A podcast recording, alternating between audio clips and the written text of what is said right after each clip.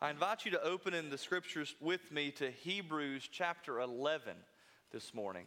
Hebrews chapter 11 and verse 7. I actually saw some surprised looks on some faces when I said that. Go ahead and turn there, Hebrews chapter 11 and verse 7. And also hold a place in Genesis chapter 6, because we're going to go right back there in just a moment. But Hebrews really sets the stage for what we're going to talk about this morning.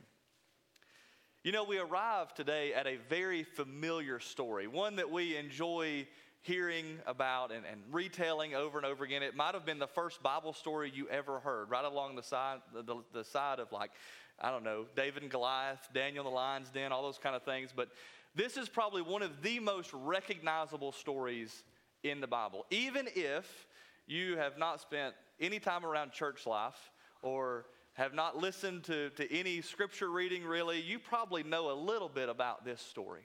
It's a story of Noah, the great flood, the ark, and God's sparing this one family. And you probably know a little bit about this already. But this morning, as we look at this familiar story, we're going to do what we typically do when we look at familiar stories. You guys remember looking at Jonah and his story and looking at it through maybe a new lens, looking at it through the perspective of how all of this points to Jesus. We're going to do the same exact thing this morning, looking at this story, looking at this story through a new perspective, perhaps, a, a, a biblical perspective, and looking at it through the lens of how does all of this point towards Jesus. Hebrews chapter 11 and verse 7. I invite you to stand with me and honor the reading of God's word. It'll be on the screen behind me as well if you haven't found it. By faith, Noah, after he was warned about what was not yet seen and motivated by godly fear, he built an ark to deliver his family. By faith, he condemned the world and became an heir of the righteousness that comes by faith. Let's pray together. Heavenly Father, I pray that you will bless the reading and the teaching of your word. I pray, Lord, as we look at your word at a very familiar story, that we will look at it intentionally with an understanding that all of this points to the gospel, points to a new beginning in you. Lord, use your word to pierce hearts. Use your word this morning to convict us and challenge us and encourage us. Let it be clear. Let it be memorable. We ask all this in Christ's name. Amen. You can be seated. The title of this morning's message is A New Beginning. A new beginning. We've looked at the beginning of many things and we've seen kind of how all this story has unfolded, and it's been a little bit dark. Things have begun by our you know, initial assessment to kind of spiral out of control, it looks like. There's a lot of darkness, a lot of sin, and every week we've seen this glimmer of hope, right? This, this, this perspective that God is holding on tight, that He has control of the reins, that He's not lost control, even though man is incredibly wicked. And so when we get to Genesis chapter 6, you remember that we looked last week at the culmination of evil on the world. It was a really dark picture of brokenness. But that passage ended at verse number 8 with this understanding there was one. And it says Noah there in Genesis chapter 6 and verse 8 Noah found favor with the Lord. And so there again is this remnant that God's going to preserve his people. God's going to preserve his purposes through this one individual. And so I want to ask the question this morning why? Why? Why did God preserve Noah? What was there about Noah that caused God to say, this one, this guy here, him and his family, they're going to be spared? But more importantly than that, we're going to ask an even bigger question why did he do this altogether? Why did God allow for there to be a new beginning? Why did God create everything anew once again? And I believe the answer to that is in this perspective of Noah. We see, we saw there in Hebrews chapter 11 and verse 7 that often repeated phrase, and I emphasized it as I read it by faith. By faith, Noah. You see, Noah looked ahead. Noah looked through the, to, through the perspective of God and said, There's a reason for all of this that's taking place. There's a reason, perhaps bigger than who I am, for why God is saving my family. What we're going to see this morning as we walk through three whole chapters of Scripture, we're going to see that this theme controls everything, and it's this truth right here God makes a new beginning for His glory and our good. God makes a new beginning for His glory and our good. You see, as long as this passage of Scripture is going to be, and it's going to take a little while to work through it, this theme controls everything that we see take place. God is making things new again, but He's doing it for a very particular reason. This is not a character study on the person of Noah, but we are looking through his eyes to see what he might have seen, how he understood God and his ways, and ultimately how that points to a new creation in us. And so the first point this morning is this God makes a new beginning for his glory. God makes a new beginning for his glory. Beginning at verse 9, working all the way through the end of chapter 7, we see God's glory put on plain display. To really understand the context of what's going to happen, we have to rewind a little bit to verses 5, 6, 7, and 8 of this same exact chapter. Let me read that to us once again.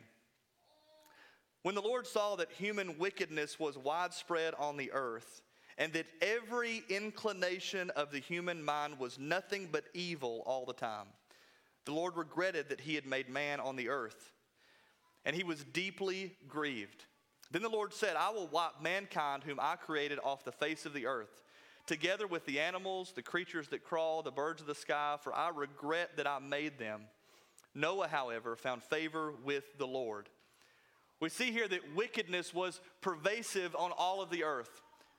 Mankind was exceedingly wicked, and God had seen this. We see that because of this, God was grieved. God was grieved because of sin. We see this word regret. Now, this is not God somehow saying, Wow, I really messed up. It just means that God takes sin very seriously. It breaks God's heart to look upon sin and to see the brokenness in the world at that time. Because he was broken because of this, because he was grieved, God declares judgment in verse 7. He says, I'm going to do everything all over again. I'm going to wipe every living thing off the face of the earth. But then by the time we get to verse 8, we see that he's going to preserve a remnant. He's going to spare perhaps this one man and his family. We see in Romans chapter 5 and verse 12 the seriousness of what we see here. Just as sin entered the world through one man and death came through sin, in this way death spread to all people because all sinned. We see that sin is exhaustive on the earth. We see that wickedness is widespread. But in spite of all of that, we see that God has honed his attention in on this one man and his family. And again, we have to ask why. I believe there are two very clear reasons why. We see that Noah took God's standards seriously, and therefore we must take God's standards seriously. You see, from verse 9 through verse 22 of chapter 6, we find Noah characterized in a few ways and his following of God described. In verse 9, look that with me. These are the family records of Noah. Noah was a righteous man, he was blameless among his contemporaries. Noah walked with God. There are three very clear descriptions of who Noah was as a person. We see that he was righteous. This does not mean that Noah always got it right. This does not mean that Noah lived a perfect and sinless life. There was only one, namely Jesus, who lived that perfect and sinless life. Here's what this does mean, though he lived in a right relationship with God. Remember back in Hebrews chapter 11 and verse 7, it was that righteousness was gained by his faith. And so, by his trust in God, he lived righteously. He lived in a right relationship with the Lord. We see also here that he was blameless among his contemporaries. This means that he lived with high integrity. It means when people looked at the life of Noah, they said there's something unique and different and set apart about him. But finally, it culminates with this description of him walking with God. I was amazed last week. We, we looked at chapter 5 of Genesis, and it's that long genealogy. And, and it was really tough. It was tough sledding last week. I know it was. It was for me, it probably was for you. But we looked at this individual named Enoch for just a moment. And what was characteristic of Enoch's life? He walked with God. No doubt this is the quality about an individual that sets them apart, makes them unique. But then as we get to verse 13, we see what this walking with God really looks like. Look at that with me. Then God said to Noah, just in those few words, there's a profound truth. God spoke to Noah, and Noah listened. How profound is that? In the wickedness that was widespread all across the face of the earth, God speaks to this one man and he listens. So let's go back to our initial question then. Why did God save Noah? God saved him because he was the only guy listening to him. He was the only guy who gave credence to what God was saying. He was the only guy who took God seriously. This contrast is hugely important as we look at the application of this passage. Listen carefully, church. We can't afford to be dismissive of God speaking to us. We can't overlook how important it is when God speaks. We have to listen. You say, well, God doesn't audibly speak to me like he did to Noah. He speaks still. In 2 Timothy chapter 3 and verse 16, listen carefully.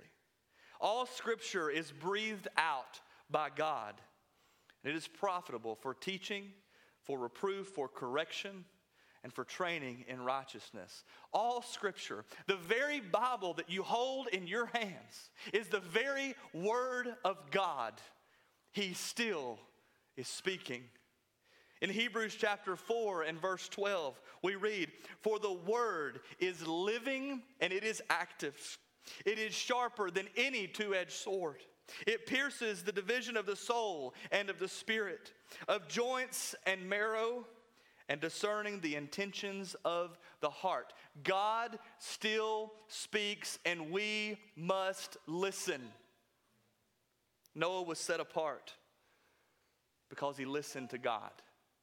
God spoke, and Noah listened. Even when no one else is listening, we've got to listen. As you go into your schools, in your workplaces, and even for some of you in your families, it seems like no one else is paying attention to God. As you scroll through your Facebook news feed, it seems like no one else is listening to God. But we, church, are called to listen to God. We do this by honoring God's sovereignty. We honor His sovereignty, church. Don't miss this. We take his standards seriously. And we honor his sovereignty. So, after Noah was uniquely distinguished and set apart, the attention of the story turns to his activity and his interaction with God. And God gives him some very specific instructions beginning at verse at chapter 6 and verse 14 through the end of the chapter we have to really take note of a key verse at the end of chapter 6. Look at that with me. God gives Noah all these instructions. We get to the end of chapter 6 and it says this And Noah did this. He did everything that God had commanded him. He did everything that God commanded him. He took God's word seriously, he took God's standards seriously, and he honored God's sovereignty. Why? Because he took him at his word. This phrase appears once again in chapter 7 and verse 5, and chapter 7 and verse 9. So we've already answered the question of why God chose to spare Noah. But this second question is very important. Why did God, Noah choose to listen to God? Why did Noah choose to listen to God? We see that Noah knew a few, few things about God. Noah knew God to be a God of precision. Look at these instructions in verses 14 through 16. Make yourself an ark of gopher wood. Make rooms in the ark and cover it with pitch inside and outside. This is how you are to make it. The ark will be 450 feet long, it will be 75 feet wide and 45 feet high. You are to make a roof. You are to finish the sides of the ark to within 18 inches of the roof. You are to put a door in the side of the ark, make it with lower, middle, and upper decks. These are very precise instructions. And God gives these instructions to him for a very particular reason. We see then that God tells Noah that he's going to fill this ark with all of these animals and creatures. No doubt, God is so precise that he knew this ark would be just big enough to accommodate all of these individuals and living creatures. God is a God of precision. Look also at the precise timeline that God begins to give regarding this flood. He talks about this in chapter 7 and verse 4. Look at that with me. Seven days from now, I will make it rain on the earth. 40 days and 40 nights. And every living thing I have made, I will wipe off the face of the earth. God's timeline is precise. He communicates here very clearly I'm in control of everything that's about to happen. Why? Because I am the sovereign God. So Noah knew God to be a God of precision, but he also knew that God was a God of might. Look at chapter 7 and verse 11. In the 600th year of Noah's life, in the second month, on the 17th day of the month, on that day, all the sources of the vast watery depths burst open. The floodgates of the sky were opened. This is a picture of absolute terror and chaos wreaking havoc on the face of the earth. Then we get to verse 17. The flood continued for 40 days on the earth. Again, God is precise, His timeline is particular. The water increased and it lifted up the ark so that it rose above the earth. The water surged and it increased greatly on the earth, and the ark floated on the surface of the water. Then the water, we read this again, it surged. This picture is one, again, of chaos and destruction. The water is surging, it is growing higher and higher and higher because God is mighty. Noah knew that God was this type of God, and so he took him seriously.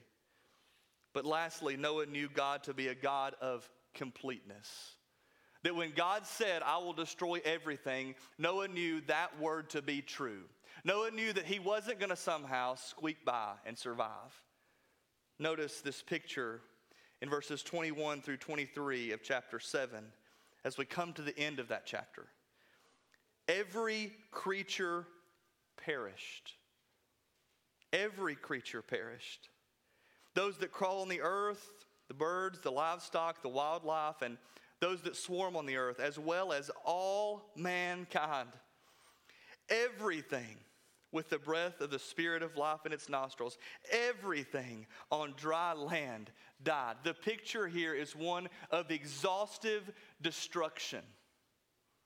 God left not one stone unturned, He destroyed everything.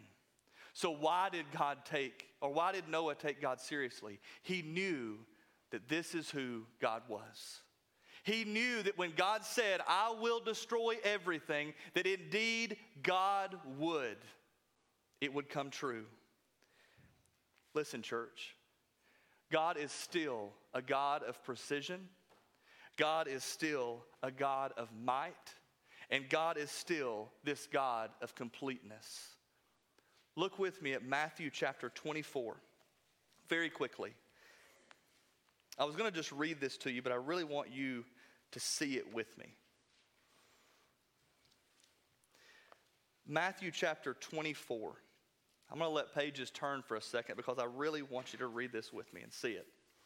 Verses 36 through 44. Matthew 24, 36 through 44. We read God's word here, and it says this Now, concerning that day and hour, no one knows. Neither the angels of heaven nor the Son, except the Father alone. As the days of Noah were, so the coming of the Son of Man will be. For in those days before the flood, they were eating and they were drinking, marrying and giving in marriage, until the day Noah boarded the ark. They didn't know until the flood came and it swept them all away. This is the way the coming of the Son of Man will be. Then two men will be in the field. One will be taken and one left. Two women will be grinding grain with a hand mill. One will be taken and one left. Therefore, be alert, since you don't know what day your Lord is coming. But know this if the homeowner had known what time the thief was coming, he would have stayed alert and not let his house be broken into. This is why you are also to be ready, because the Son of Man is coming at an hour you do not expect. You see, the same God that destroyed the earth with a flood is the same God that will come again. The same God that was precise and mighty and complete back in Genesis is the same God that will come again. The same God that said he's coming again, we better take him seriously, church. We better trust him as sovereign. We better take him at his word because he will come again. And so we have to take God's standards seriously. We've got to listen. We've got to believe that the same God who brought judgment then is the same God who will bring judgment in a day yet to come. And he does this for the sake of his glory. He does this because he has a righteous standard. But that's not the only reason he makes a new beginning, church. The second reason is this God makes a new beginning for our good. God makes a new beginning for our good.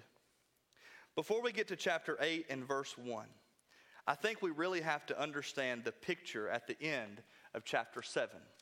We have to understand what has transpired up until this point. The flood had came. Destruction was obvious. And look at where Noah and his family were. They were on the ark, we see.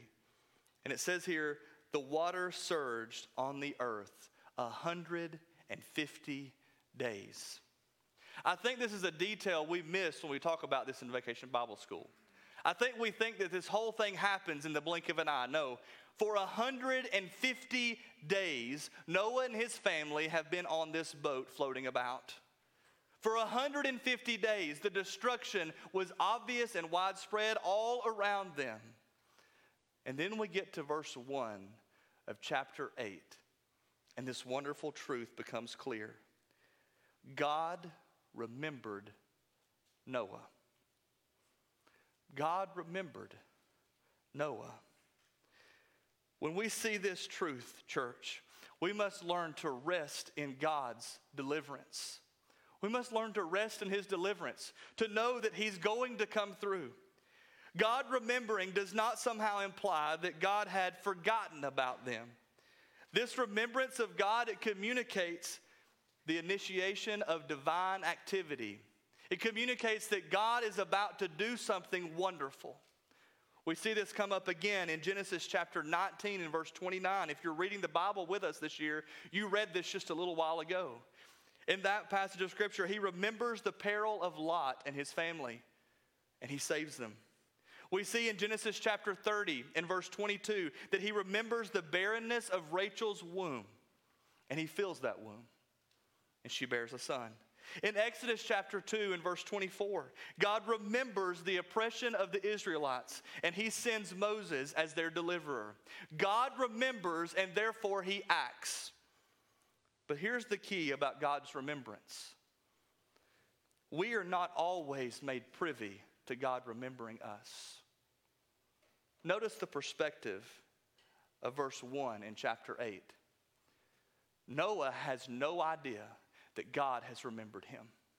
We are clued into that detail because we're reading the story. And we take God at his word that God did indeed remember Noah. But here Noah is with his family for 150 days, no doubt wondering, God, what are you going to do? Remember the picture. He's on a boat with a bunch of animals, guys. Let's just understand this. Sometimes we over spiritualize Scripture and miss the very practical realities of what's happening here. This was a stinky, hot, wet mess that he was in. This was not a pleasant experience. No doubt if you're Noah for 150 days, you're thinking, okay, Lord, that's enough. Everything's gone, everything's destroyed. I've had enough, my family's had enough. I'm about to throw one of them overboard, okay? Listen, I couldn't imagine being stuck on there with that many kids. Let's just make that plain and clear, okay? This is where Noah's at. And we get the truth that God remembered Noah, but Noah has no idea that God remembered him.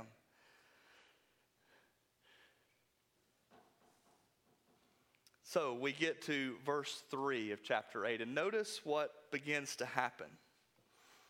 The water steadily receded from the earth, and by the end of 150 days, the water had decreased significantly. So, again, 150 days he's on the boat with his family. God remembers him, but God is not always as quick as we want him to be. And so, for 150 more days, the water begins to recede. It's not a good picture. This is not a picture of hope. So, after this, we find this episode of Noah and him sending out these birds in verses 5 through 14. Again, let's look at this picture practically for a second. You are Shem, Ham, and Japheth, his sons, and, and you've been on this boat a long time with dad and you see dad out, out there with some birds and he's sending them off the side of the ship. Listen, I think that's crazy at this point. This is a bizarre picture taking place. But what this communicates about Noah is that he was patient. We see in those few verses twice where it says, Noah waited. Noah waited. Noah trusted. Noah knew, in spite of not understanding this reality yet that God had remembered, Noah knew and trusted in God's deliverance that God would come through. Church, even in the waiting, even when it seems like God has forgotten about you, listen carefully, God has never forgotten about you. I don't know what you're waiting for this morning, what period of transition you might be in in your life. Sometimes you wonder, what in the world is God up to? What is He doing? Rest assured, God has never forgotten you. We rest in His deliverance. But secondly, we trust in God's promise. We trust in God's promise. Let's read chapter 8, verses 15 through 19. I want you to see the real picture of what Noah and his family see. Then God spoke to Noah, we read. Come out of the ark, you, your wife, your sons, and your sons' wives with you. Bring out all the living creatures that are with you birds, the livestock, those that crawl on the earth, and they will spread over the whole earth and be fruitful and multiply on the earth. So Noah, along with his sons, his wife, and his sons' wives, they came out. All the animals, all the creatures that crawl, and all the flying creatures, everything that moves on the earth, it came out of the ark by their families. God speaks to Noah once again. Keep in mind this whole episode in the ark, we don't have a picture of God speaking to Noah anymore. After God gives instructions to him and tells him to build this boat, it seems like God is silent this entire time. And then God calls him out and says, It's safe. Come on out with your family. Now, here's the Sunday school picture we get. The Sunday school picture is Noah and his family and all these animals come out. There's this big rainbow, right? It's a beautiful picture to color in Sunday school. There's all this green grass everywhere. Everything's beautiful once again. But, church, that's not the truth of what we're looking at here. Remember back in chapter 7, this was widespread death and destruction. Everything that was living had perished. Every plant, every creeping thing, everything had died. And so, if you're Noah and his family, You've survived. But imagine what you walk out and see destruction, death, seeming like it's hopeless. Surrounded, though, by death and decay and destruction, Noah pledges his life to the Lord. Look at verse 20. Then Noah built an altar to the Lord When Noah builds this altar, he then offers a sacrifice. It says he took some of every kind of clean animal and every kind of clean bird, and he offered burnt offerings on the altar. This sacrifice was one of dedication. Church, before God had ever made any promises that he would never do this again, Noah pledges his life to the Lord. We want to get caught up in this promise that we see as we get into chapter 9 when God says, I- am never going to do this again, I'm never going to destroy every living thing again. But before that promise is ever uttered out of the mouth of God, Noah says, I'm yours. My family, we are yours. God, even though we've seen your terror and your destruction, you've saved us and we belong to you. Before God's promise was ever given, they trusted him. I had to sit under my own preaching for a little while at this point. If you're like me, you might be inclined towards pessimism. You're a glass half empty kind of person. You always look at the bleak side of things and you very rarely hope for the best. And God says here very clearly in His Word before anything good has come about, that we are to give our lives to Him. No matter what bleak reality is in your life, no matter what challenge you're walking through, pledge your life to God. Your obedience to Him does not, and it should not be dependent on Him doing anything more for you. Noah knew this. So finally, we see that we must thrive in God's blessing. We must thrive in God's blessing. We see this in these final, in these first 17 verses of chapter 9. In response to all of this, God blesses Noah and his sons. Look at that with me. God blessed Noah and his sons, and he said to them, Be fruitful and multiply and fill the earth. A few things about this blessing I want you to hold on to. First of all, understand this blessing is unconditional. It's unconditional. It's not dependent on anything that Noah is going to do. It's unconditional. We'll look back at chapter 8 and verse 21. There's this subtle reality that we understand about the world here. We read, When the Lord smelled the pleasing aroma, he said to himself, I will never again curse the ground because of human beings. Even though the inclination of the human heart is evil from youth onward. Even though God had destroyed everything and started again, wickedness, evil, and sin was still a reality. But God says here, I'm going to bless you, I commission you. And this blessing is not dependent upon you doing it always right. It's not dependent on you always coming through. It's not dependent on you living righteously. But most importantly, see this about this blessing this blessing is for a greater purpose. It's for a greater purpose. He tells them to be fruitful and multiply in verse 1, and then in verse 7, he repeats this again. If you followed along with us, where was the first time that God said those words? In the garden. He told them to be fruitful and to multiply and scatter and fill the earth. Why? Why is God so insistent on them reproducing? Why is God so insistent upon them thriving? If, I, if you were like me, you probably at this point wanted to just go back in the ark and hang out. You're looking around at all this destruction and you're saying, Lord, really? You want me to thrive in this? You want me to carry out your blessing and be obedient to you in this? Sure, you've spared my life, but can I just live the rest of my days and just you just leave me alone. God tells him to be fruitful and multiply. Why? Remember in Luke chapter 3. This is a broken record, I know. We've looked at this every week, I feel like. So we don't have to turn over there again. There's that big list of names. Remember this? We've looked at name after name after name in the Genesis narrative that comes up again there. Always in the line of Christ, always pointing towards Jesus coming. The reason God begins again for His glory and our good is so that Jesus would come.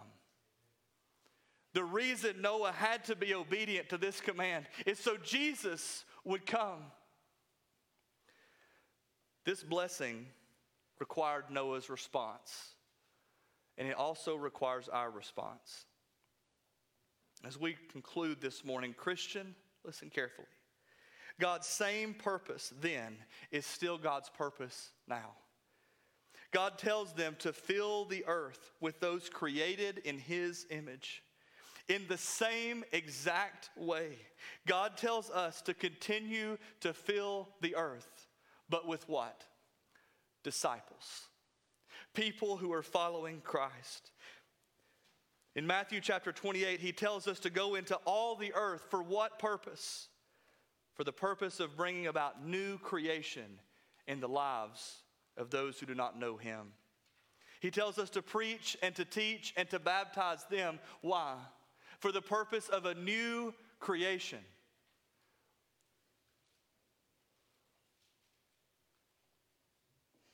God wants us to live in obedience to this command. God blesses us, He tells us to be fruitful, to multiply, and to make disciples. But, unbeliever, listen very close.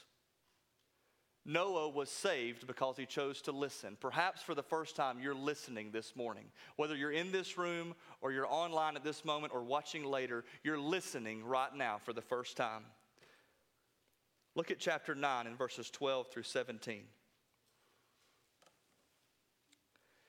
And God said, This is the sign of the covenant I am making between me and you, and every living creature with you, a covenant for all future generations.